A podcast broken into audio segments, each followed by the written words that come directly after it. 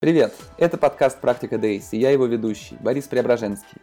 «Практика Days» – бизнес в новой цифровой реальности. Это ежедневные эфиры о e-commerce, ритейле, технологиях, новых бизнес-моделях и предпринимательстве. Мои гости – предприниматели от малого и среднего бизнеса до участников списка Forbes, топ-менеджеры крупных российских сетей и международных корпораций. Цель «Практика Days» – это расширение кругозора. В эфирах мы узнаем, как на практике работает тот или иной бизнес, о целях, стратегиях, решениях, технологиях, ошибках, перспективах и идеях, которые можно использовать или просто учитывать в своей работе. Всем привет! В эфире «Практика Days» и я ее бессменный ведущий Борис Преображенский. Сегодня у меня в гостях очень интересный человек Евгений Бутман, основатель группы компаний ECS, дистрибьютора Apple в России, сети магазинов re:Store. Группа компаний Ideas4Retail – это Hamleys, Imaginarium, Cook House. Автор бизнес-бестселлера «Ритейл от первого лица. Как я строил бизнес Apple в России». Спонсоры наших эфиров – компания Inspire, рекламное агентство «Медианация», 24 TTL – софт для онлайн-мерчендайзинга, Perfluence – продажи через блогеров по модели CPA и Dalli, служба доставки для e-commerce. Евгений, доброе утро. Как ваши дела, доброе как настроение? Утро. Ну, нормально, хорошо, спасибо. Расскажите, пожалуйста, чем вы занимаетесь сейчас? Я думаю, очень многие читали вашу книгу и следили за вашими успехами, но в последнее время вы таких из новостного фона выпали немного, и все-таки интересно, чем вы занимаетесь конкретно сейчас? Где-то 3 года назад я полностью вышел из всех бизнесов, которым занимался, и никаким бизнесом, именно как бизнесом, таким компания, там, вот это все я не занимаюсь. Я пошел... Поучился по программе Британского института директоров, и с весны 2018 года, то есть как раз там, с апреля, 3 года назад, я начал работать в качестве независимого директора в совете директоров и предлагать себя в качестве независимого директора в советах директоров, то есть продавать свой опыт, свои знания, там, свои умения, потому что все-таки я бизнесом занимался 30 лет практически. И потом через некоторое время я понял, что я примерно... неплохо разобрался, как это работает, создал небольшую компанию Future Corp, которая, собственно, во-первых, создает такие советы директоров для частных компаний. Я работаю только со средним частным бизнесом. И, соответственно, сейчас моя деятельность следующим образом осуществляется. Я работаю с компаниями как независимый директор, я работаю с компаниями, помогаю им создавать совет директоров, я консультирую частным образом предпринимателей в качестве советника, в качестве консультанта, я преподаю и я выступаю. Вот примерно вот так вот. Но еще, наверное, можно добавить, что я освоил некоторый новый вид деятельности, некоммерческий. В прошлом году, осенью, я довольно сильно болел, лежал в больнице, переболел коронавирусом и завел телеграм-канал, как опытный пациент. Набрал я чуть больше 10 тысяч подписчиков довольно быстро, где-то за 2 недели, пока лежал в больнице. Я долго лежал, но вот я быстро набрал подписчиков и вот освоил себя как вашего коллегу, то есть как медийщика, который работает с тысячами подписчиков. Вот. Mm-hmm. Потом я поправился и вернулся к прежней деятельности. Последнее, что, так сказать, из новой профессии я... написал и прочитал довольно большой курс в магистратуре РАНХиГС по предпринимательству, мой авторский курс, для чего мне пришлось, собственно, собрать в кучу и обобщить вообще все, что я сделал за эти 30 лет.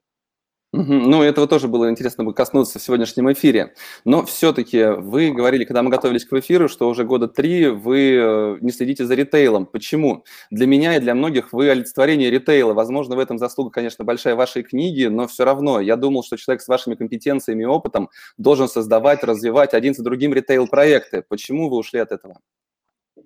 Но я считаю, что есть определенный кризис бизнес-модели, определенный кризис жанра, и я считаю, что для старта бизнеса время, ну, для старта вот небольшого, маленького бизнеса время, наверное, хорошее, для развития больших компаний, большого проектного время тоже неплохое, а для того, чтобы, так сказать, двигаться с бизнесом относительно в ритейле, относительно там среднего масштаба, времена очень...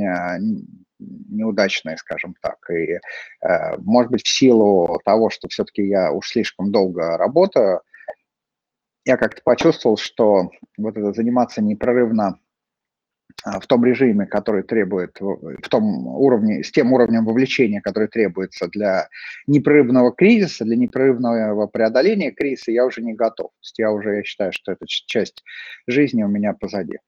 Угу. Евгений, скажите, пожалуйста, когда вы создавали re:Store, когда, может быть, даже не на заре вашей предпринимательской карьеры, когда вы выводили Hamleys сюда, все-таки ваш подход к бизнесу, ваши цели, какие они были? Вы думали как раз, что в какой-то момент, продав все компании, вы будете спокойно заниматься преподаванием, консультированием? Это осознанный выбор ваш на сегодняшний день? Или просто жизнь в результате каких-то проектов, успехов и удач привела вас именно к этому формату? Мечтали ли вы об этом? Знаете, я когда перед тем, как курс вот делать, я разговаривал с одним своим коллегой, профессором, скажем, консультантом, и он мне сказал, что представь себе, вот когда будешь писать, представь себе, что ты вернулся на 30 или на 20, на 15 лет назад к самому себе, и вот сейчас с высоты своего опыта сам с собой разговариваешь. Вот как бы ты, какие бы ты дал советы, от чего бы ты предостерег и так далее. Мне очень понравилась эта идея, да, разговаривать с самим собой, 20-летней или 30-летней давности, и долго думая над этим, я понял, что разговора бы не получилось в любом случае, потому что на разных этапах очень разная мотивация, очень разные цели, и действительно, так сказать, то, что тобой двигает, то, ради чего ты делаешь. Конечно же, ну вот, знаете, есть люди, которые все делают ради денег. Я считаю, что таких людей меньшинство, и я думаю, что у них есть определенные, ну, скажем, я не отношусь к таким людям, да, я считаю, что таких людей есть определенные особенности, ограничения и так далее. Конечно, я большинство того, что я делал в своей жизни, я делал потому, что я был этим очень сильно увлечен, и это в этот момент составляло смысл того, что я делал. Однако есть вещи, которые получаются осознанно, есть вещи, которые получаются случайно. Например, вот re:Store появился совершенно случайно. Это просто была... Просто было стечение обстоятельств, и выглядело это примерно так, да, что Apple в начале века, когда появились сначала iPod'ы, и система iTunes и так далее, резко поменял бизнес-модель от B2B, от работы с компаниями, корпорациями и просюмерами, стал компанией, которая работает на весь рынок со всеми потребителями. И, соответственно, получив довольно хорошие, качественные продукты именно потребительского свойства, консюмерского, Apple решил, что, значит, будет расти с большой скоростью. То есть всем подразделениям была дана такая задача. И передо мной, как руководителем компании, работавшей на России и страны бывшего СССР, была поставлена задача за 3 года вырасти в 10 раз. И я должен был представить стратегию, бизнес-план, концепцию, там было... много всего. Самое интересное, что было, это слово, которое я с тех пор выучил наизусть и его использую, когда необходимо, это слово scalability, масштабируемость. То есть вопрос был в том, насколько моя компания, моя стратегия, моя команда, моя инфраструктура, мои ресурсы и так далее масштабируемы для того, чтобы вырасти в 10 раз. На самом деле очень интересная задача. Если не про сегодняшний день, то вообще для любого предпринимателя имеет смысл сделать домашнюю работу, подумать. Если бы у меня был шанс за 3 года вырасти в 10 раз, что бы я сделал? Вот как бы я это построил? У меня была действительно, так сказать, довольно разветвленная, разнообразная стратегия в этом смысле. Но, среди прочего, я стал пробовать те форматы и формы, которые я до этого никогда не делал. И в том числе я решил попробовать открыть магазин. И я никогда до этого не занимался ритейлом в принципе, и... Я был чистой воды дистрибутор, я был вот до мозга костей дистрибутор. Я знал про дистрибуцию, мне казалось, что вот я знаю все, и кроме того, я хорошо знал про проектные продажи, а ритейл я вообще не понимал ничего. И мы открыли первый магазин, и это получилось настолько интересно, красиво, удачно, это настолько захватило всю команду, это настолько, так сказать, дало нам энергию и драйв, да, что мы очень пристально, вот между первым и вторым магазином прошло полгода. Полгода мы только изучали, смотрели, учились, пробовали что-то, так сказать, экспериментировали. Тогда не было никакого имени, просто это называлось Apple Center. В центре Москвы мы открыли в одном торговом центре этот магазин. Крошечный маленький магазин, 79 метров, как я сейчас помню. Да, и мы получили такой трафик и такие продажи, что первые годы этот магазин с вот этих меньшего, чем 80 метров, делал $15 миллионов в год продаж. Ну, можете там посчитать, продажи с квадратного метра совершенно колоссальные. И потом мы открыли второй, третий, и потихонечку-потихонечку стали расти. Дальше Apple потребовал, чтобы это у каждого такого партнера в каждой стране был свой бренд. Мы придумали, там, я придумал бренд re:Store, там, с моим маркетингом мы сделали его, привели в тот вид, который сейчас всем известен и привычен. Вот. Но я просто хочу сказать, что это получилось случайно. Дальше у меня вообще этим занималась та же самая команда, те же самые люди, которые делали бренд-зоны и шоп-н-шопы в больших сетях. Там Видео, Эльдорадо, Медиамаркт, Белый ветер и так далее. Потом я выделил это в отдельное подразделение, потом я в отдельную команду. Потом мы придумали концепцию ритейл-группы, при котором розница – это не одна сеть, а это портфель активов, по сути дела, разные сети, разные бренды, которые позволяют делать, вот этот самый эффект масштаба для компании. Потом мы решили, что мы выходим в другие страны, и стали создавать магазины и строить ритейл в Европе. Потом мы придумали концепцию value-added дистрибутора, при котором мы приходили к бренду, предлагали им разные вещи. Мы говорили, можем для вас сделать монобрендовую сеть, мы можем сделать для вас систему бренд-зон, бренд-шопов внутри больших сетей, можем сделать систему управления вашим товаром, выкладками, мерчендайзингом, маркетингом в ритейле. То есть мы придумали вот такую довольно мощную, довольно глубокую концепцию, которая в том числе включала монобрендовый ритейл. И вот это все вместе позволило тогда, это был кризис 8-9 годов, позволило нам тогда создать систему, при которой компания выстрелила со страшной скоростью. И ровно в тот момент, когда все тяжело справлялись с кризисом, мы росли с совершенно какой-то колоссальной скоростью. И в дистрибуции, например, мы стали работать, заключили контракты с, например, с Dell и Sony, и с 7 дистрибуторов у каждого мы стали за год дистрибутором номер 1 просто за счет вот той модели, которую мы придумали. И мы построили розничную группу, тогда было 4 бренда, сейчас вот в компании, которая вот моя бывшая компания, там, я не помню, порядка 10 брендов и так далее. То есть это была последовательная, поступательная история, где стратегия выглядела совсем, если просто, из 3 векторов, вот X, Y, Z. Интенсификация существующего бизнеса, расширение продуктового портфеля и расширение географии. Вот, видите, стратегию рассказал за 5 секунд. И мы эту стратегию реализовывали, и мы ее реализовали. И мы довели ее до такого состояния, при котором это превратилось в такую мощную платформу-движок, на которой можно было просто на эту платформу ставить новые грузы, она все выдерживала, потому что она была довольно сильная. Туда был докручен онлайн, туда был докручен определенный IT, так сказать, и так далее. Что касается Hamleys, то там была другая идея. Я после того, как ушел в 2011 году из группы ECS, мне очень нравилась вообще идея ритейла, потому что ECS – это была многопрофильная, большая разветвленная группа, которую я создал и доработал. Там был и проектный бизнес, и дистрибуция, и ритейл, и еще, так сказать, куча других вещей. А я хотел заниматься чистым виде ритейлом. Меня ритейл захватил, ухватил, так сказать, я в него влюбился совершенно. А внутри ритейла мне безумно нравилось вот все, что связано с эмоциями. И когда мы создавали розничную группу, мы придумали в том числе формат магазинов Lego. Да, мы вот сделали монобрендовую сеть Lego. Кстати, этот формат, который мы сделали, мы придумали, вот я запустил там своей командой, своими ребятами. В дальнейшем Lego превратил в формат для всего мира, и все магазины партнерские Lego, которые существуют во всем мире, сделаны, собственно, придуманы вот мною, грубо говоря. Тоже это получилось случайно, то есть мы ходили по разным брендам, мы прошли несколько десятков брендов, вот Sony купил нашу идею, Nokia купил нашу идею, Lego купила нашу идею, вот мы, значит, вот сделали такую штуку. Так вот, работая с Lego, я понял, до этого я был человек из бизнеса компьютеров, электроники, опять же, до мозга костей, да, а тут я столкнулся с детским ритейлом. И понял, что это другая история, другие покупатели, другой товар, по-другому, другой маркетинг, все другое. Кроме ритейл-технологий, все остальное другое. И мне захотелось поработать с вот этим вот ритейлом детским.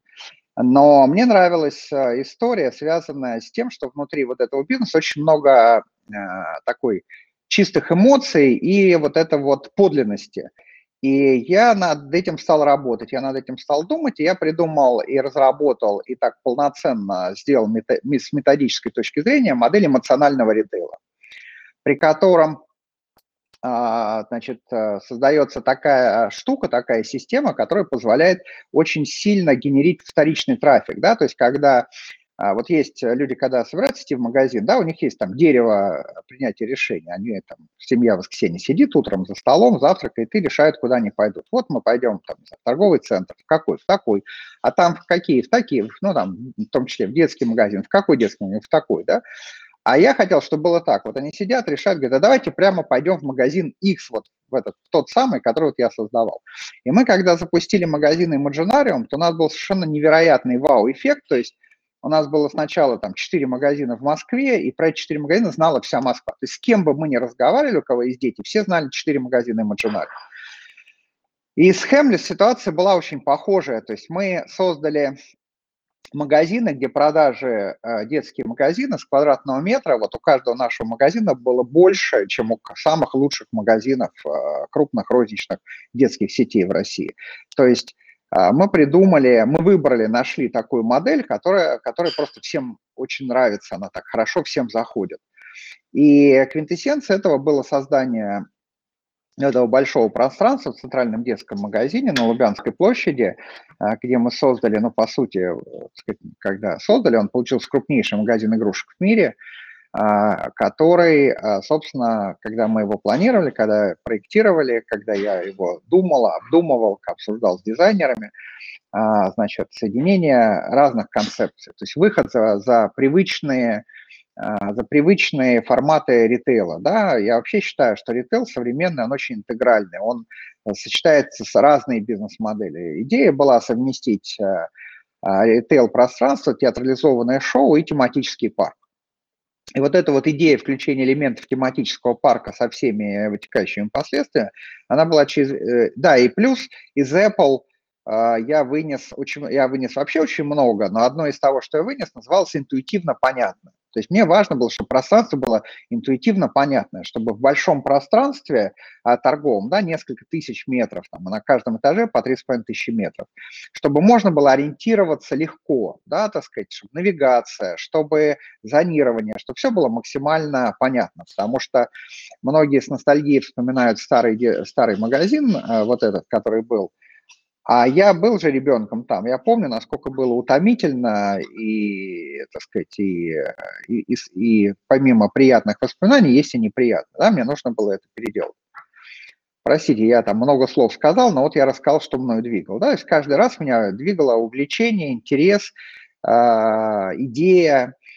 Я считаю, что вообще то, насколько ваша идея сильная, плодотворная, обдуманная, додуманная, доработанная, просчитано, от этого, в общем, очень сильной степени зависит бизнес, успешный или неуспешный. Угу. Евгений, спасибо, вы очень интересно рассказали, ну, про re:Store, ныне эта группа, это Inventive Retail Group. Скажите, не жалеете ли вы, что вы продали компанию из этого бизнеса? Слушайте, но и да, и нет. Нет, не жалею, потому что это был определенный этап. Значит, я, скажем, у меня есть свое там понимание отношения партнерства. Я считаю, что на тот момент мое партнерство, в котором я создавал вот дело, складывалось невероятно токсичным образом. И мне нужно было из этого токсичного партнерства выйти, и я вышел. Значит, потому что все люди разные, и на разных этапах кому-то с кем-то комфортно, кому-то с кем-то некомфортно. Значит, то, о чем я жалею, возможно, да, значит, вот я считаю, что, ну, в моем понимании, если бы я оставался, если бы я продолжал управлять, то компания бы имела иное качество, чем сейчас. Но что меня, в общем, как-то, так сказать, что мне нравится и что меня очень, как бы, воодушевляет и вдохновляет, да, это то, что видно, насколько...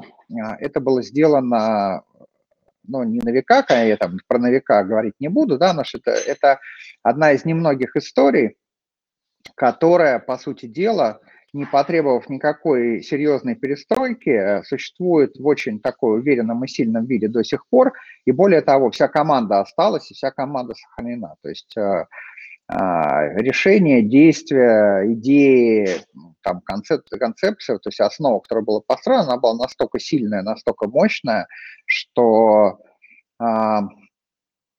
это работает вот до сих пор, прошло 10 лет. Я, скажем, в некоторый момент у меня было тогда твердое понимание, твердое обоснование, почему именно монобрендовая розница – это хорошая история, почему именно группа, построенная из сетей премиальных и монобрендовых, почему это правильный, хороший, успешный формат, там, нишевый. Да? Сейчас, скажем, я думаю по-другому. Очень многие компании, вот я работаю со многими компаниями, очень многие компании сейчас, они больше похожи на музеи боевой славы, да, при которой консервируется первоначальная идея, особенно если основателя в компании уже нет. И дальше они, собственно, сама компания Apple выглядит ровно таким же образом сейчас. Да, по большому счету компания Apple – это музей. С очень качественной, очень замечательной операционной составляющей, просто как бы идеальной. Вот operational excellence, я думаю, что практически недостижим, потому что это. Но работает и прекрасно, и замечательно. Идем дальше. Евгений, вы сказали о том, что задуматься о том, какой совет вы бы себе дали там, на 20 лет назад. Я об этом думал, я бы сказал себе, что не останавливайся и не иди на компромиссы. Ну и да, купи биткоин, естественно. Все-таки у вас, если кратко сформулировать этот совет, какой бы вы сами себе совет дали? Понятно, что разговор бы не получился при этом. Знаете как, я вообще не дал бы ни одного совета по поводу конкретных шагов, конкретных действий. Да, я вот считаю, знаете, я попробую, сейчас чуть-чуть в сторонку я уйду, да. Вот я работаю, консультирую компании, где собственники примерно моего возраста и занимаются бизнесом 20-25 лет, 30 лет и так далее. Значит, я отчетливо вижу, что бизнес, построенный там в конце 90-х, начале нулевых годов, он очень сильно построен на... Я называю это АТ-бизнес, адреналин, тестостерон. Да? То есть вот люди в состоянии работать 24 часа в сутки, 7 дней в неделю, обладают колоссальной энергией, волей, целеустремленностью. И вот на этих вещах строят, и здесь скорость, быстрота, сказать, принятие сильных решений, так сказать, создание сильной команды и так далее, это все на переднем плане. На самом деле, конечно, на стадии становления бизнеса эти качества чрезвычайно важны, востребованы, и вмешиваться в этот процесс и давать советы со стороны человека гораздо более, скажем, немолодого, да, это глупо в этом смысле, потому что в другом возрасте другие качества и другие биологические механизмы работают, да. Значит, дальше человека, так сказать, ему уже не 30, не 40, а 50-60 лет, да, уровень адреналина падает, тестостерон снижается, чисто биологически вообще вещи. Человек становится спокойнее, в некотором смысле мудрее, опытнее и так далее, и смотрит на эти вещи гораздо больше не как человек фронт, а как человек бэк, да, как человек, который считает, что нужно получше считать, нужно получше обосновывать, нужно более высокое качество процессов, может быть, двигаться поменьше, может быть, брать меньше риска и так далее. Но это, так сказать, такой этап жизни. Вот поэтому я бы по части конкретных решений никаких бы советов не давал. А вот какой бы совет бы я дал, да, это гораздо больше сохранять хладнокровие и способность, умение слышать и слушать. Да, вот это умение слышать и слушать, я считаю, что это то, что никогда не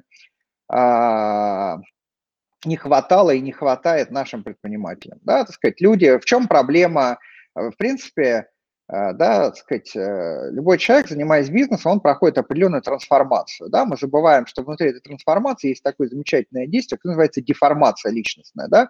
Когда предприниматель начинает считать несколько важных для управления бизнесом вещей. Первое. Я всегда прав. Второе. Мои решения самые верные. Третье. Я умнее всех. Вот это вот я всегда прав, я умнее всех, мои решения всегда верны, это довольно короткий путь к краху, по большому счету. Да, так сказать, если человеку сопутствует удача, крах, он отдаляется. Неумение критически оценивать свою деятельность, себя, смотреть, я это называю принципом перевернутого бинокля. Да? Умение посмотреть на то, что ты делаешь через перевернутый бинокль, так через дистанцию, да, это Это очень важная, так сказать, важная вещь, которой необходимо обладать. Да, вот это вот быть похладнокровнее, получше слушать и получше слышать, это вот то, что я бы себе посоветовал. Угу. А другим, вы говорите о том, что вы много консультируете другие проекты, других предпринимателей. Какие основные, возможно, советы вы даете им? Вот, приходя в бизнес, посмотрев на бизнес, есть ли какие-то универсальные советы, которые помогают всем? Я бы, вот, знаете, все люди разные, все компании разные, да, есть вещи общие, которые важны на сегодняшний момент. Значит, ну так я навскидку скажу, да, не то, что я, знаете, имею у себя в заднем кармане джинсов, значит, шпаргалку, на которой написано «Советы». Я там достаю и говорю «Совет номер один, совет номер два». Нет. Но вот что бы я сказал важного? Первое, предприниматели должны понимать, что людей, которые, все люди живые, людей, которые знают все и умеют все, не существует. Значит, в компании должен складываться определенный набор пазл компетенций, складываться там аккуратно, так сказать, и вопрос, который должен стоять перед предпринимателем, это не вопрос его правоты или неправоты, да, вопрос необходимых компетенций, необходимых, значит, умений этой компании, как этот пазл компетенций построить или достроить. И, грубо говоря, когда человек вместо... Значит, есть люди добросовестные, чрезвычайно их много, большинство, которые стараются поучиться, доучиться, что-то узнать, нахвататься. Но это именно такая нахватанная эрудиция, не знаю, кроссвордная эрудиция. Опять-таки, можно что-то понимать поверхностно. Это поверхностное понимание необходимо для того, чтобы можно было нанимать людей, нанимать подрядчиков, то есть какое-то понимание должно быть. Однако я бы предложил бы сместить фокус с того, что мои решения лучше, потому что они мои, на... Какие нужны квалификации и компетенции, которых не хватает, как их достроить? Инсорс, аутсорс. Инсорс – это внутри компании, аутсорс – это аутсорс. Смешать, смиксовать и так далее. Первое.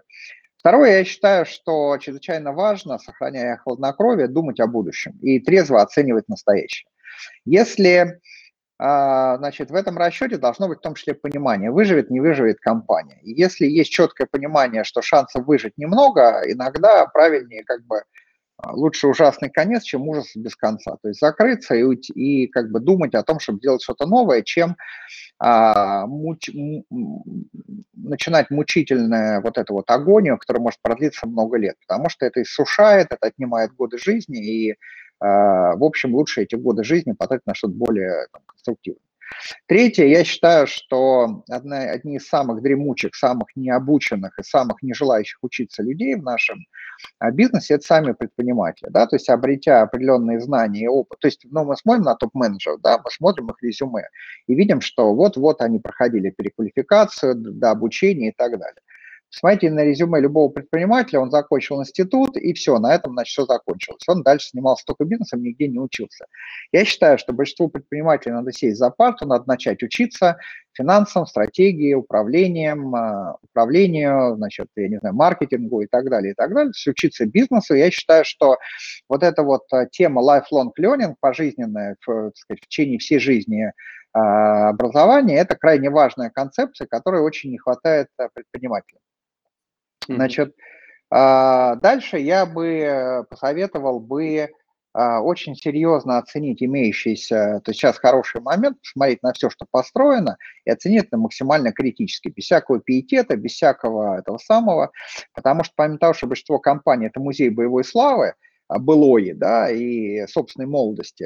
Еще многие компании, это такое нагромождение культурных слоев, да, вот это от 2005 года, это от 2009, это от 2015, это от того кризиса сложилось, это от всего кризиса сложилось, и, соответственно, ее максимально осовременить, потому что важное слово сегодняшнего бизнеса, в первую очередь в ритейле, это профессионализм, да, если... Так сказать, все должно быть современное, легкое, профессиональное, так сказать, с высокими компетенциями. Ну и, наконец, я бы очень внимательно посмотрел бы на свою команду, на квалификацию, и то также довольно спокойно, прагматично и холодно. И вот эти все, этот Марья Петровна со мной 25 лет начинала, а Игорь Иванович, значит, со мной прикрывал мне спину все эти годы, все это сейчас не важно. Да, так сказать, бизнес – это не про заслуги, да, это не пенсионный фонд. Я считаю, что очень важно посмотреть, да, с кем мы можем идти в будущее. Ну вот как-то, да. Ну и, наконец, последняя важная история – это то, что у нас никогда особо не приветствовалось, это баланс между, то, что называется life-work balance, баланс между личной жизнью и работой, потому что большинство предпринимателей подошли к этому кризису, совершенно иссушив себя бесконечной, изнурительной многолетней работой, а это совершенно не способствует нормальной мотивации для того, чтобы что-то менять, что-то делать, трансформировать и нормально работать дальше. Угу, спасибо. Евгений, вы говорите о компетенциях внутри компании, не бояться ее менять, но при этом огромное количество предпринимателей, я уверен в этом, имеют в штате тех людей, с которыми они начинали там, 20 лет назад, 15 лет назад. В конце концов, секретаря с зарплатой 20 тысяч рублей, которого что-то не умеет сделать, но зато у него зарплата 20 тысяч, а новый будет уже 40 стоить. И вот эта перетряска для многих, в представлении большинства даже, любая перетряска, вот этот штат, во-первых, это она влечет дополнительные затраты, во-вторых, она может убить текущую бизнес-модель. Где найти те гарантии, что, улучшив компетенции штата, заменив каких-то людей, ты не обрушишь свой бизнес? Слушайте, но, знаете как, если вы исходите из того, что ваш бизнес – это музей, снова возвращаясь, да, который, где каждый экспонат на своей этой полочке, только главное не трогать. Да, действительно, когда вы переставите два экспоната, они могут из-за ветхости разрушиться, и все обрушится и так далее. Да, если это живой механизм, инструмент, да, то... изменения – это некоторая естественная среда жизни любой компании. Любая компания развивается только через изменения, через прохождение внешних и внутренних кризисов. Я считаю, что бич любой компании, вот начиная с 2014 года, когда вот уже 7 лет, мы живем в реальности, когда идет постоянное снижение потребительских ожиданий, потребительского спроса, постоянная некая депрессия среди потребителей, которая не дает существенных, вот, естественных источников прироста, а требуется постоянно работать с бизнес-моделью. И в этом смысле работает в отношении большинства компаний то, что я называю «русский крест». Да? «Русский крест» – это... значит, снижение маржинальности и инфляция издержек. И вот они встречаются, издержки растут, маржинальность снижается, вот в некоторый момент они встречаются, и прибыльность схлопывается, компания уходит в убыток. Значит, если в компании ничего не менять, то, так сказать, вот этот вот крест наложится, и, так сказать, все равно издержки будут непрерывно расти, а доходы будут непрерывно снижаться. Для того, чтобы это предотвратить, необходимо предпринимать достаточно серьезные, в том числе решительные действия.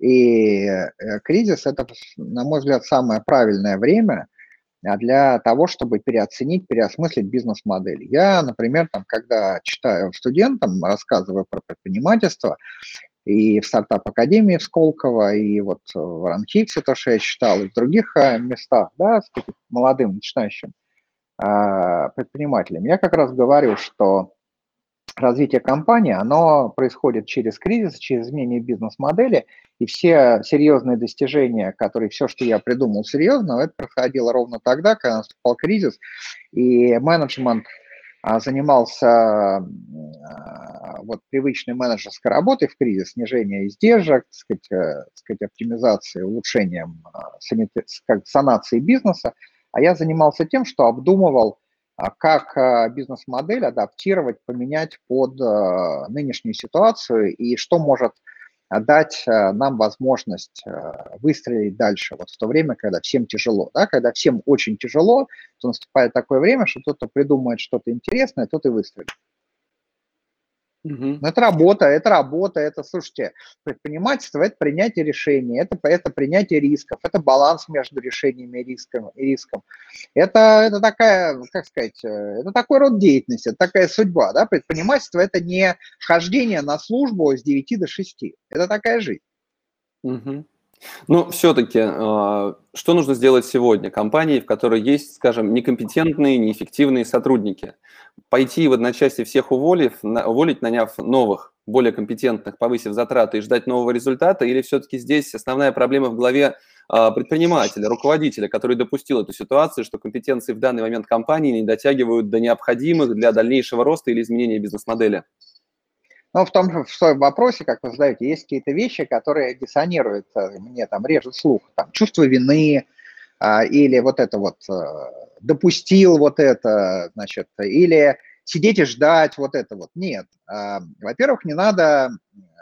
Слушайте, прошлое, все. Значит, мы вот оказались в такой ситуации, вот она почему-то произошла, мы это проанализируем, это все важно, но это не является главным. Главное, что делать дальше.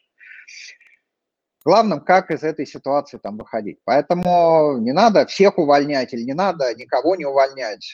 Нужно быть максимально трезвым, максимально прагматичным и выбирать, так сказать, формировать новый путь, который, так сказать, позволит компании жить дальше и, как, так сказать, купить себе будущее в определенном смысле.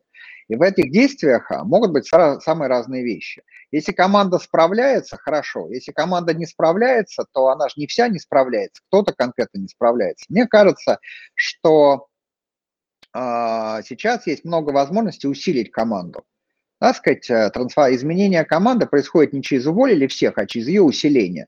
Вы берете людей более сильных, чем те, что есть у вас, они задают более высокую планку, или команда с этой планкой справляется, или вы начинаете постепенно тогда достраивать команду, избавляясь от самых слабых звеньев и, так сказать, беря на их место более сильных людей постепенно до тех пор, пока компания не сбалансируется на неком более высоком уровне. Это если говорить про людей.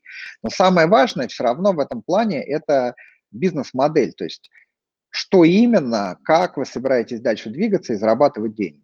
Значит, я сталкиваюсь, например, с тем, что… Да, ну и плюс… Слушайте, ну, так, секунду, остановлюсь.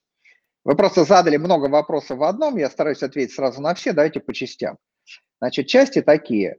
Нужно избавляться от всего балласта, от всего неэффективного, от всего, что греет вам душу в плане ностальгии, но никак не помогает вам идти в будущее. Да? Вам нужно, это как, вот у вас есть там воздушный шар, он начинает падать, и вам надо из корзины выбросить весь балласт. Да? А кроме балласта, может быть, еще что-то, что вам важно и дорого, но все равно это не помогает.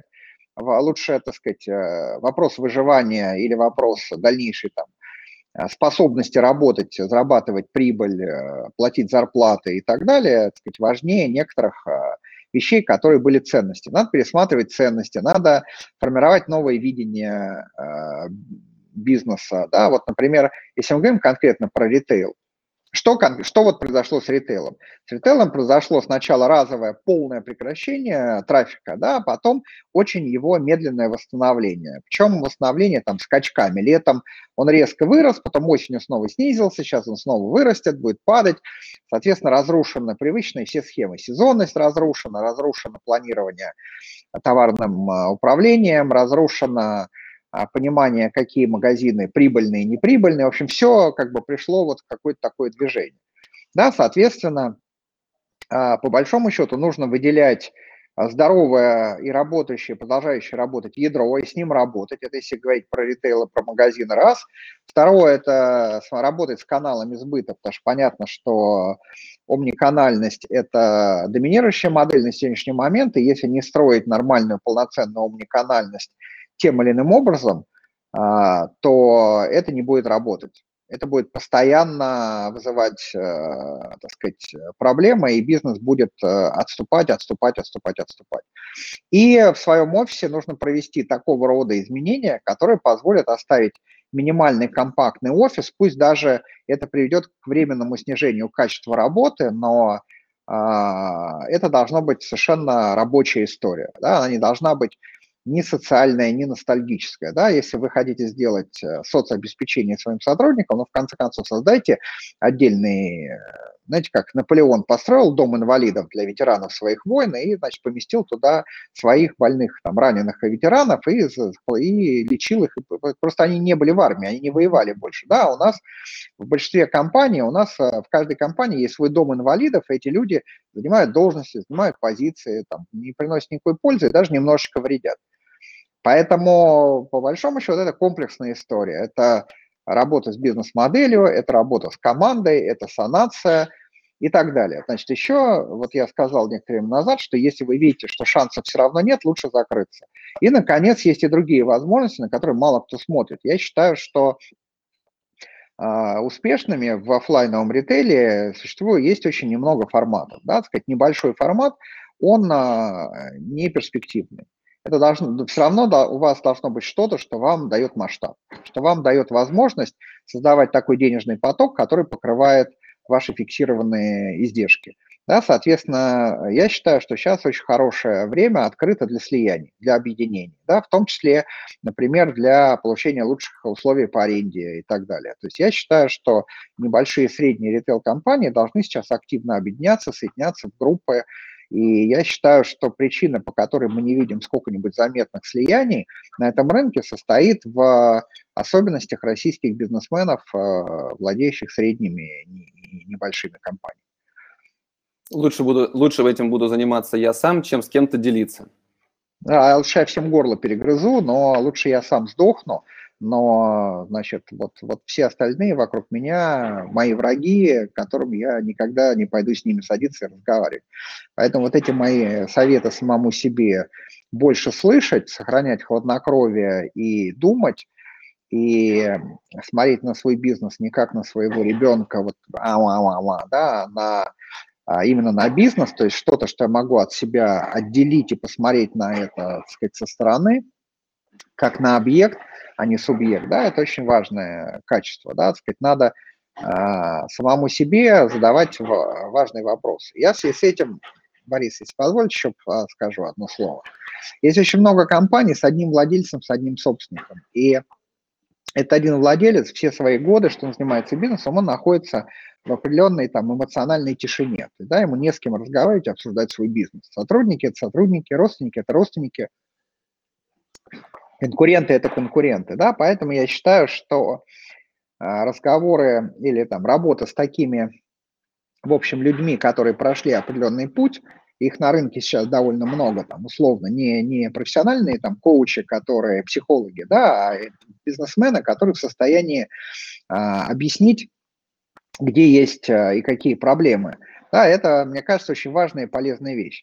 Другое дело, что вот я, например, у меня есть там одно страшно неприятное свойство для людей, прям людей бесит, это выбешивает, как сейчас модно говорить. Я говорю то, что думаю. Вот я вижу вот это и говорю, у вас вот это. А мне говорят, ты... Как ты можешь? Какой ты бесчувственный, жестокий, значит, неприятный человек. Вот ты назвал вещи своими именами, а я такой чувствительный, я такой нежный, я такой хрупкий и так далее. Но нежный, хрупкий, чувствительный, чудесно, такой цветочек, значит, давай как-то надо что-то с собой сделать, работать над собой. Но мне, в общем, кажется, что вот это вот трезвый, честный взгляд, правда самому себе, какой бы она ни была там суровой, жестокой, мне кажется, что это важная история, и поэтому очень важно и хорошо уметь слышать, слушать, и еще иметь тех, кого, ну, люди в состоянии готовы слушать, даже если это неприятно. Угу. Но при этом надо отметить, что многим предпринимателям эта правда и не нужна. Бизнес, даже если он, может быть, не приносит в данный момент прибыли, он их устраивает. Бизнес – это свобода. Твой собственный бизнес, ты можешь делать с ним, что хочешь. И многие люди, которые как раз так и кричат, это их право в полном смысле этого слова оставаться со своим же бизнесом и ничего не менять. Вот, я думаю, здесь вы согласитесь. Парадокс, Борис, в том, извините, что я вас перебил, парадокс в том, вот я когда учился в этом программе британских директоров, мне сказали вещь, которая тогда меня поразила, потому что я был не согласен с ней в корне. Там говорилось так: бизнесмены считают, что компания – это их собственность, что они, вот дальше цитата из вас, вот то, что вы сказали, что они могут делать с ней все, что угодно, ничего подобного. Компания вовсе не их собственность. Компания – это некоторая такая сущность, в отношении которой у собственника есть некоторое количество прав. А еще некоторое количество прав в отношении этой компании есть еще у других, совершенно других посторонних субъектов. Государства, банков, там если есть кредиторы, там, не знаю, налоговой инспекции и тому подобных, там, поставщиков, которым должны деньги, то есть кредиторов, значит, клиентов, перед которыми компания взяла какие-то обязательства. Вот эта вот идея предпринимателя, что компания – это его полная собственность, как автомобиль, который он купил, хочет, ездит на нем, а хочет, разбил его, значит, молотком. Да, это не так. И чем быстрее предприниматели поймут, что компания – это не их автомобиль, который он может разбить молотком, да, что это некоторые истории, в отношении которых у них просто есть некоторое количество прав, принимает решение получать прибыль. Но и все, да, так сказать, даже просто закрыть, ликвидировать, разбить молотком вот за одну секунду, понимаете, не может. Попробуйте ликвидировать компанию, да, попробуйте. Он не может уволить всех просто, попробуйте уволить всех, да, так сказать, это препятствует этому законодательству и так далее. Поэтому нет, это не его прямая собственность, это ограниченная очень собственность. И плюс, я считаю, вот я придумал некоторое время назад термин сам для себя, работая с разными предпринимателями. Термин такой: ответственные собственники. Вот я считаю, что есть ответственные собственники, безответственные собственники. Безответственные собственники, значит, это люди, которым можно сказать: ну, наслаждайтесь вашей собственностью, потому что осталось недолго. Да, ответственные собственники – это те, которые все-таки понимают, что правильно, может, немножко поменьше наслаждаться, но зато подольше, может, всю свою жизнь, да. Поэтому мне кажется, что вот процесс трансформации просто собственников из 90-х в ответственных собственников, да, которые хотят успеха компании, успеха людям, которые в ней работают, реализации через то, что, кажется, сказать, что, знаете, как это, доктор говорит пациенту: жить, там, две новости, хорошая и плохая, жить будете плохо, но зато недолго. Да, вот это вот, значит, лучше жить относительно неплохо и долго. Вот я поэтому, мне кажется, что вот эта трансформация в ответственного собственника – это то, чего бы я всем пожелал. Угу. Тут вопрос, наверное, немножко в тему как раз. Евгений, доброе утро. Подскажите, пожалуйста, по вашему мнению, что будет с интернет-магазинами? Маркетплейсы ставят их в прошлом. Могут ли моноинтернет-магазины дать бой маркетплейсам? Задают вопрос. Я от себя добавлю, что интернет-магазинам не светит ничего, но конкретно вашему, если вы должным образом подойдете к этому и придумаете работающую бизнес-модель, возможно, что-то и светит. Тут все, мне кажется, совершенно индивидуально. Евгений, что думаете вы по этому поводу? Есть ли мнение по поводу именно интернет-магазинов? Ну, знаете, я человек из прошлого, консервативный, так я осторожно скажу про себя. Значит, есть два основных подхода к бизнесу. Вы продуктовый или бытовой бизнес. Значит, продуктовый бизнес – это у вас есть продукт, ценность, которую вы можете дальше транслировать через канал сбыта. Бытовой бизнес – это значит, что вся ваша ценность находится в канале сбыта. Если вы в чистом виде интернет-магазин, если вы в чистом виде канал сбыта, шансов у вас никаких нет. Потому что, безусловно, маркетплейсы рулят. Если у вас есть продукт, если у вас есть некая ценность в продукте или в сервис, продукт-сервис, потому что продукт – это не обязательно товар, да, продукт – это может быть сервис или какая-то экосистема или что-то, да, тогда вы можете транслировать это через разные каналы. Если вы можете транслировать через разные каналы, вы можете делать что? Вы можете это дистрибутировать, вы можете это продавать через свой интернет-магазин, вы можете это продавать на маркетплейсах, и миксовать, использовать разные каналы и работать с разной прибыльностью, да, так сказать, как эта поговорка русская, что ласковый теленок двух маток сосет, значит. Я считаю, что очень важно двигаться и разбираться в сторону, в чем ваша ценность вашего предложения. Если предложение ценностное, если оно нужно потребителям, то дальше у вас гораздо больше пространства для маневра и в вашем собственном интернет-магазине, и при использовании разных каналов. Почему я считаю, что небольшие интернет-магазины, скорее всего, обречены? Потому что в любом интернет-магазине есть несколько уязвимых мест. Первое – это фиксированные издержки на поддержание, и второе – это, значит, затраты, связанные с продвижением, и затраты, связанные с логистикой. Значит, здесь опять-таки важен масштаб, то есть до достижения определенного уровня, до достижения определенного масштаба вы будете только терять деньги. Есть, конечно, выдающиеся товарищи, например, про Озон мы знаем, что вот он растет, в него инвестируют деньги, вот он там вышел на IPO и так далее, а он как был убыточен, так и убыточен. Вот. Но это модель, там, по которой развивался Amazon в Америке, но мне кажется, что эта история как бы немножко в прошлом, это такая продолжение традиции американских интернет-пузыря там 2000-х лет. А сейчас, насколько я понимаю, остальные маркетплейсы, они в большей степени ориентированы на прибыльность. Соответственно, маркетплейс – это, по большому счету, торговый центр. Что такое маркетплейс? Торговый центр. Как выглядит торговый центр? Вот есть площадка, на ней есть магазины, там сотни магазинов, туда приходят потребители. Вот это место встречи потребителей с магазинов. И торговая площадка берет комиссию с магазинов, или если она очень, значит, продвинутая, она берет со всех, то она берет комиссию, она работает за комиссию. По этому же принципу работают маркетплейсы, только маркетплейсы, они могут включить в себя не 50, не 100, не 300 магазинов, как большие или очень большие торговые центры, а сотни, тысячи или десятки тысяч там, магазинов. И не десятки тысяч потребителей, визиторов в день, а миллионы или десятки миллионов. И в этом смысле, конечно, так сказать, как может интернет-магазин конкурировать. Только в одном случае, если он сидит в настолько интересной, маленькой, вкусной, замечательной нише, в которую кроме него никто войти не может. Он там занимает доминирующее положение. Поэтому я бы в большей степени рекомендовал бы думать над ценностью предложения продуктового и работать именно над этим. И смотреть, какие есть дополнительные каналы сбыта, для того, чтобы это свое ценностное предложение довести до потребителей. Угу. Ну, по поводу вопроса об интернет-торговле, я рекомендую автору этого вопроса посмотреть наш вчерашний эфир с Алексеем Федоровым, владельцем 220 вольт. Там как раз была речь шла о том, что если на вашем товаре стоит штрих-код, то вы обречены. Все идет на маркетплейс. Я думаю, будет полезно послушать. Еще один вопрос. Вы вначале говорили, Евгений, о том, что для среднего бизнеса сейчас не самое лучшее время. Соответственно, вопрос, а в чем затык среднего ритейла сейчас? Слушайте, но...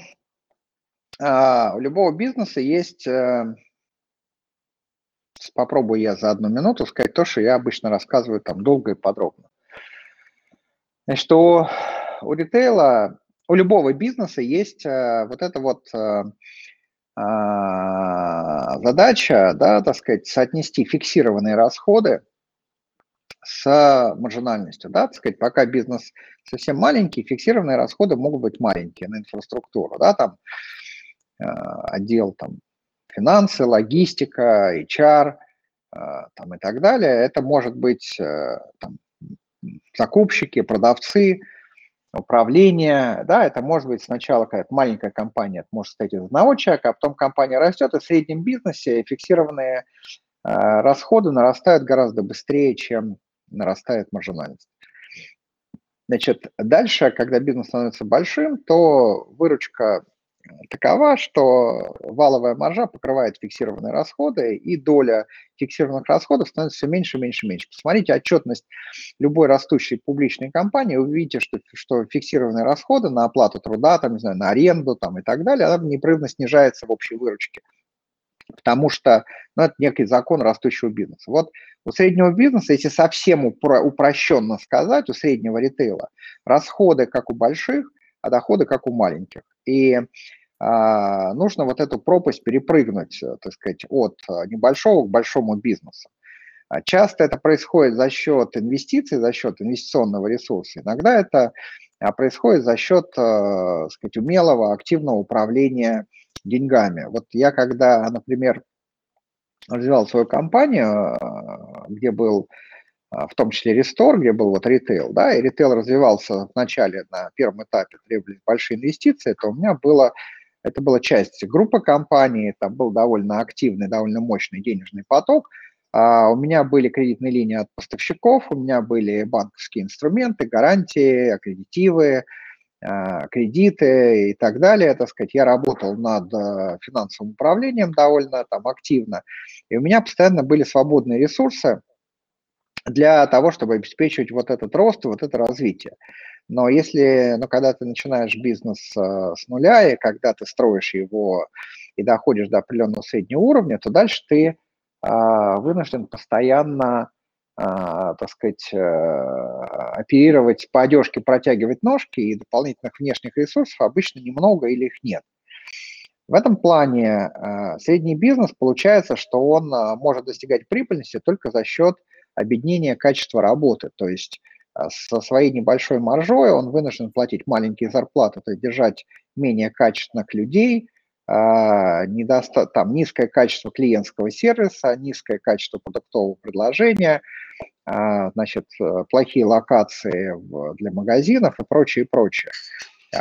Значит, низкий ресурс переговорный, так сказать, низкая способность давления на арендодателей, то есть, соответственно, более высокие, чем у крупного бизнеса ставки аренды и тому подобные вещи.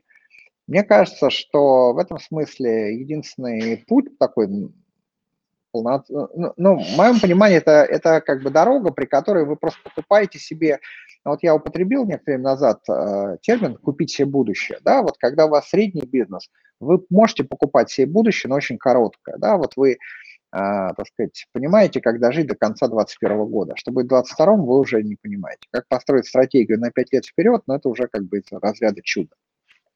Mm-hmm. Поэтому мне кажется, что... бизнес, он уже достаточно давно, розничный бизнес идет по пути укрупнения, да, вот есть целые области, сферы, где малого ритейла почти что нету, например, продуктовый ритейл или аптечный, или там и так далее, вот, и мне кажется, что этим путем будет идти, и поэтому вот вопрос укрупнения бизнеса и каких-то слияний, объединений и так далее, это, или, может быть, даже и поглощение каких-то более маленьких там компаний, может, это как правильный путь. Угу. Евгений, я смотрел ваше интервью от мая 2020 года, где вы пророчили катастрофу, которая в 2020 году коснется непродуктового ритейла. Почему это не произошло? Как вы считаете все-таки? И стоит ли ориентироваться ритейлу на какие-то изменения, которые в нашу жизнь вносят именно пандемия? А кто сказал, что это не произошло? С чего вы взяли, что это не произошло? Это произошло. Мы видим, что одежный обувной рынок упал на 15-25%. Это по официальной статистике. А какая реальная статистика, может только посмотреть. И это не то, что он до этого рос, а потом упал. Он и до этого, собственно, плохо себя чувствовал и упал. Да? Это большая часть непродуктового рынка. Детский упал.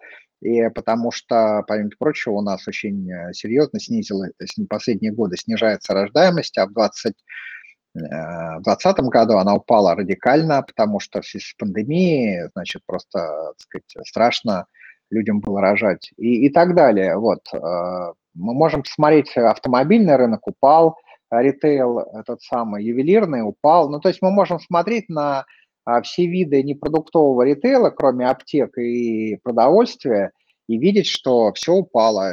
А вы катастрофу оцениваете, значит, в каких единицах? В моем понимании катастрофа произошла и происходит, тем более, что я вижу, что вот закон, который все ожидали летом 2020 года по одностороннему выходу из соглашений с торговыми центрами, был заблокирован, потому что розничные сети вместо того, чтобы объединиться и, так сказать, добиться своего, да, так сказать, как водится у наших бизнесменов, значит, решали каждый свои проблемы, и закон был выхолощен и не был принят в том виде, в котором нужно. Вот, и торговые центры продолжают измываться и душить, и, так сказать, и всячески... выпивать кровь из ритейла, и чем слабее и меньше ритейл, тем с большим удовольствием они это делают по принципу «умри ты сегодня, а я завтра». Потому что понятно, что современный формат торговой недвижимости умирает и умрет в связи вот с новыми моделями бизнеса и умниканальностью. Маркетплейсы совершенно, так сказать, активно и быстро и очень там замечательно также выдавливают потребителей из офлайн-ритейла непродуктового. Я считаю, что, знаете, катастрофа произошла, просто есть такая шутка у нас была в студенческие годы, звучит она так. Когда снаряд разорвало, ему башку оторвало, а он всю пушку заряжал. Вот все заряжают пушку, а башку уже оторвало. Поэтому, ну, честно говоря, я считаю, что катастрофа вполне произошла. Другое дело, что это не нечто неожиданное, это просто продолжение того тренда, который был, или тех трендов. Каких трендов?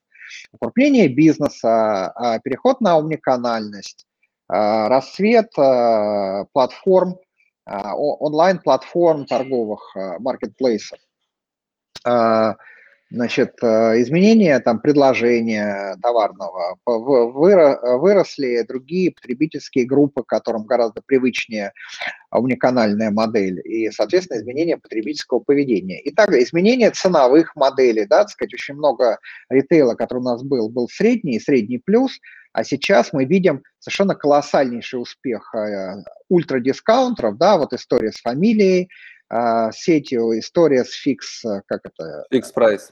Fix Price, да, это, так сказать, вывод новых ультра, значит, в продуктовом ритейле сети, которые предлагают ультрадискаунтный формат, И X5 создала такую сеть, по-моему, Чижик, и красное и белое, светофоры и так далее. То есть мы видим, что все тренды, они все направлены против среднего ритейла. И, значит,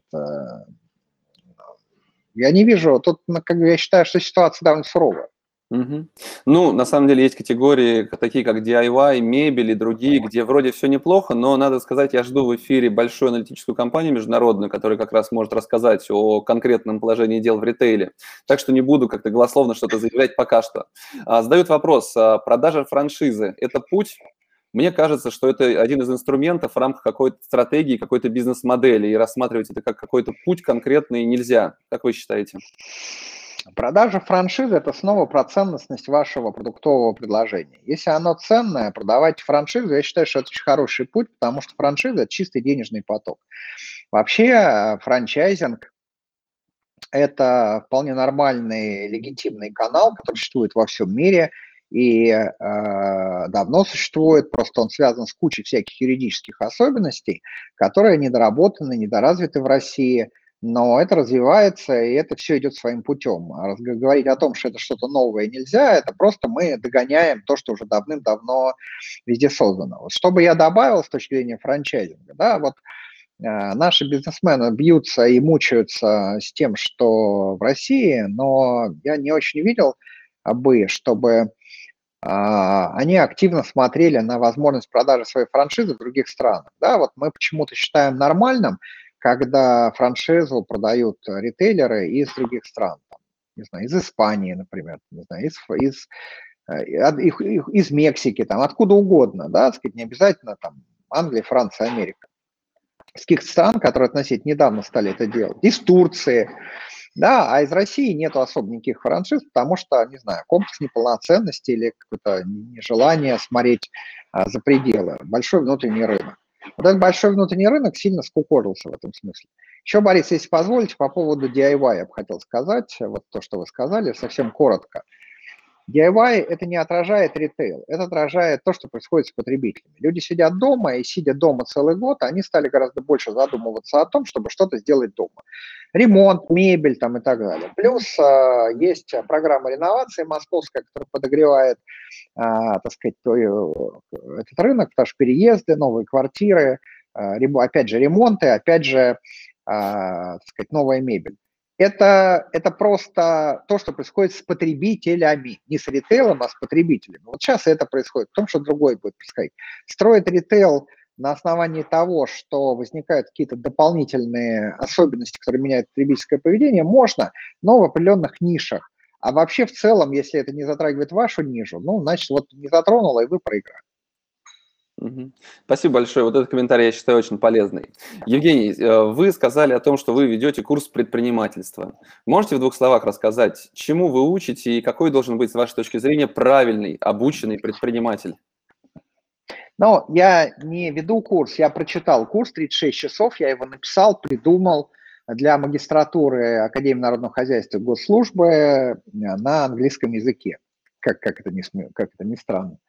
Вот, я его прочитал уже, закончил, для этого мне понадобилось, в общем, собрать в кучку и обобщить тот опыт, который я наработал за все эти годы. Если совсем вкратце, то концепция выглядит следующим образом. Вот я совсем скажу, вот прям буквально базовые вещи.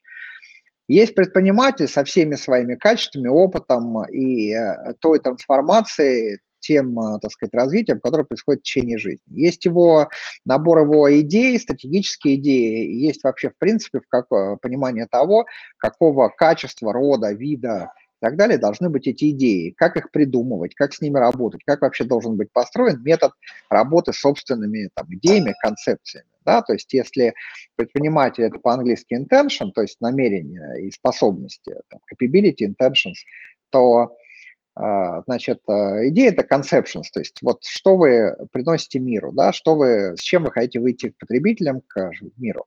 И третья составная часть – это компания как инструмент, при помощи которого вот это вот как бы набор качеств под названием бизнесмен или бизнесвумен, или и вот эти идеи, значит, могут быть реализованы. В компании как инструменте есть следующие составляющие. Есть продукт, сбыт, люди, деньги – и внутри эффективность бизнес-процесса. Я представляю это в виде эмблемы Спартака, такой ромбик с буквой «С» в серединке, да, так сказать, вот четыре вещи, да, продукт, сбыт, люди, деньги и эффективность бизнес-процесса. Соответственно, значит, необходимо, если вы вступаете на этот путь, да, вам необходимо, так сказать, продумать все элементы или не обязательно продумать, там трудно продумать сразу все и заранее, там, сидя на диване, да, но работать над всеми составляющими элементами, потому что, значит, там, в каждом аспекте есть свои особенности, да, когда мы говорим там, про предпринимателя и про его там развитие и качество, да, там, например, я затрагиваю такие темы, как партнерство, да, так сказать, потому что у меня есть определенный опыт, и достаточно большой, и положительный, и отрицательный, и у меня есть моя собственная теория, как выбирать себе партнера, и кого нельзя, так сказать, что такое токсичные партнеры, и, так сказать, что такое успешные партнеры, что такое подходящий, неподходящий, насколько вы сами хороший можете быть партнер. Я плохой, потому что я тяжелый там, достаточно там, в коммуникации человек. Вот. Ну, то есть, ну, вот примерно вот так. Я рассказываю про вещи, которые я проходил сам и с которыми я сталкивался сам. Например, я считаю, что вот опыт Apple, да, я довольно хорошо знаю эту компанию, я прошел вместе с ней, да, я начал работать с Apple в 91 году, закончил работать в 2011 году, 20 лет я прошел бок о бок, и очень тесно в определенные годы я очень тесно общался с Apple, прям вот тесно-тесно, и знал изнутри и так далее, очень многие вещи. Я считаю, что есть много вещей, которым действительно можно научиться и можно разобраться, просто вокруг этого много мифологии, много пурги всякой и много всяких поверхностных вещей, типа Стив Джобс учил, то он никого никогда ничему не учил. Да, так сказать. Вот. Потому что я считаю, что в бизнесе, в предпринимательстве Apple произвел несколько революций, вот просто реально революции, да, изменив мир определенным образом. И любая компания, даже небольшая компания, может из таких вещей извлекать уроки. Есть и другие компании, с которыми, опять-таки, там, я работал, и которые показывают, даже небольшие компании, которые дают масса пищи для размышлений, для обдумывания, потому что любой предприниматель должен уметь вертеть головой на 360 градусов и извлекать уроки из всего, из чего только можно, и учиться, и набираться уму-разуму, и набираться опыта, и зрелости, и взрослеть, и стараться быть, так сказать, набираться мудрости и так далее, и энергии. Угу. Евгений спрашивает, а у кого учились вы? Вы знаете что, я все-таки отношусь вот к тому поколению, которому посчастливилось, вот просто посчастливилось, да, вот я, смотрите, вот у меня путь был какой, я после закончил институт в 1985 году, я учился в аспирантуре, работал в научно-исследовательском институте, и в 1990 году пошел в бизнес-компанию, где начал работать совместное предприятие с ассистента продавца, дорос там до коммерческого директора, замгенерального директора.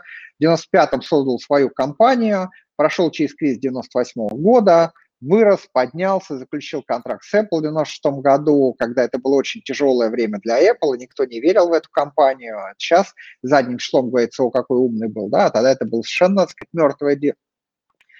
Значит, у меня была на тот момент, опять же, мне повезло, у меня была очень хорошая, мотивированная, сильная команда, которые работали тоже, потому что им это было, в том числе, потому что им было безумно интересно, им нравилось, и у них была энергия, энтузиазм.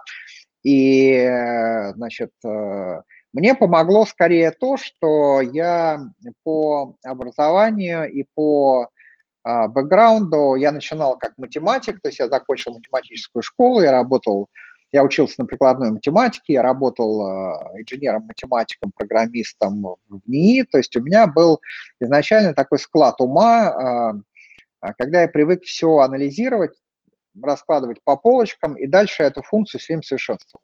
Первое. Второе, я считаю, что я всю свою, как бы, рабочую жизнь совершенствовал свои коммуникативные навыки, да, то есть я умел общаться, умел переговариваться, очень много размышлял и думал над техникой и стратегией переговорного процесса, и навыками переговорного процесса, и навыками презентации, объяснения, потому что людям надо объяснить. У тебя могут быть какие угодно замечательные мысли, идеи и так далее, надо людям объяснить, и еще их надо вовлечь, зажечь и так далее. Я считаю, что мне сильно помогло, а также помешало в жизни то, что я человек максимально эмоциональный, и поэтому у меня всегда была очень высокая энергетика и, так сказать, и харизма. Я, так сказать, легко мог завести людей на все, на что мне было нужно. Вот. И я общался, действительно работал с очень крупными, серьезными компаниями, да, которых учился и хорошему, и плохому. Да, вот я работал с Apple, учился хорошему, я работал с Xerox, учился плохому, я работал с IBM, учился плохому, я работал там с Lego, учился хорошему. Ну, то есть там много было интересных, и, так сказать, я видел, что такое Sony, я видел разные образы и образцы, и правильные решения, и неправильные решения, и энергичные, бодрые, могучие компании, и могучие, но отрехлевшие и потерявшие смысл и энергию, люди, у которых я мог учиться, люди, которые меня учили скорее своей неправильностью. То есть я считаю, что мне помогало то, что я постоянно был открыт к анализу, к пониманию, к новому и так далее. Мешало мне то, что я плохо слушал и слышал, то, что я много лет считал себя самым умным, самым знающим, мои решения самые правильные. То, что я говорил вначале, это применимо ко мне в полном объеме. И это были мои основные ошибки, я считаю. Да, так сказать, и, которые, вот, то, что, поэтому, да, я учился скорее у жизни, но жизнь, она же состоит из элементов, да, жизнь – это люди, компании, так сказать, книги, фильмы, информационный поток и так далее, да, так сказать, важно не то, как, что ты живешь в этом информационном потоке, а важно то, что у тебя остается в голове, то, что остается, отслеживается, да, есть люди с методическим складом ума. Вот я человек с методическим складом ума. Да, я привык все превращать в методологию, в теорию, в практику, применять и сразу применять на практике. Я, в принципе, привык решения принимать быстро, и у меня есть, я поднимался вверх, и я привык в том числе быстро принимать важные решения. И вообще я человек, который выстроил эту профессию предпринимательскую на принятие решений. Да, так сказать, вот я умею принимать решения. Это, в принципе, хороший, правильный навык. Поэтому, да, учился у жизни. Теперь учу других. Угу. Спасибо. На самом деле это очень важно слышать. Я уверен, что многие, кто послушают или посмотрят наш сегодняшний эфир, могут услышать те вещи, которые действительно будут для них актуальны, которые их затронут. Но, к огромному сожалению, очень часто люди, услышав то, что им надо действительно сделать, или им то, что надо принять и использовать, они записывают себе эту идею и не трогают ее, потому что либо слишком больно, либо это кажется не первоочередным, и вся вот эта новая информация, все услышанное ушами, но не принятое головой или сердцем, оно улетучивается. Поэтому я хочу сказать, Евгений, большое спасибо за сегодняшний эфир, за очень интересные истории, опыт и ваше видение предпринимательства. А зрители, слушатели, возьмите на вооружение и займитесь прямо сегодня. Если вы услышали что-то, что действительно вас трогает, что может быть актуально, сделайте это сегодня, сделайте первый шаг в этом направлении. Евгений, согласны, что именно так нужно поступать с новыми идеями? Я бы сказал так, насиловать себя не нужно. Делайте то, что вы считаете правильным, и то, что соответствует вашей природе. Потому что если вы себя насилуете, ну, как бы ломаете, ничего хорошего не будет. Я вот чуть-чуть перефразирую то, что сказал Борис, да, старайтесь быть ответственными, значит, предпринимателями, ответственными собственниками. Выстроите баланс между тем, что это ваша собственность, да, и тем, что вы хотите увидеть будущее вместе с вашей компанией. Вот тогда вы станете ответственным собственником, это хорошая история. И вот в это ответственность входит то, что откройте, как это, глаза, уши, слушайте, смотрите, воспринимайте, пропускайте через себя информационный поток не только для того, чтобы он проветрил вам мозг, а для того, чтобы еще что-то в нем осталось. Спасибо. Я хотел еще добавить, что 29 апреля пройдет International Digital Retail Forum IDRF онлайн. Это третья международная конференция и премия по цифровым инновациям в ритейле. Я являюсь хедлайнером этой конференции. Евгений, вопрос. Можно рекомендовать организаторам пригласить вас? Было ли бы вам удобно, может быть, выступить и поделиться своим опытом 29 апреля? Ну, давайте, во-первых, всегда можно рекомендовать обращаться, пожалуйста, я вообще открыт, и любые обращения ко мне приходят без всяких задержек. 29 апреля слишком близко к 1 мая, давайте посмотрим на календарь, посмотрим. Угу. Окей, я передам ваш контакт. Всем спасибо большое, Евгений, особенное спасибо вам, и до новых встреч в эфире, всего вам доброго. Спасибо, Борис, что пригласили, спасибо. До свидания. Было интересно. До свидания. Спасибо, что дослушали этот выпуск до конца. Ставьте оценки, пишите комментарии, отмечайте нас в соцсетях, это поможет новым слушателям узнать в подкасте. Список всех прошедших и программы предстоящих эфиров размещены на нашем сайте praktikadeis.ru. Наверняка вы найдете там те компании и тот опыт, которые будут интересны и полезны именно вам.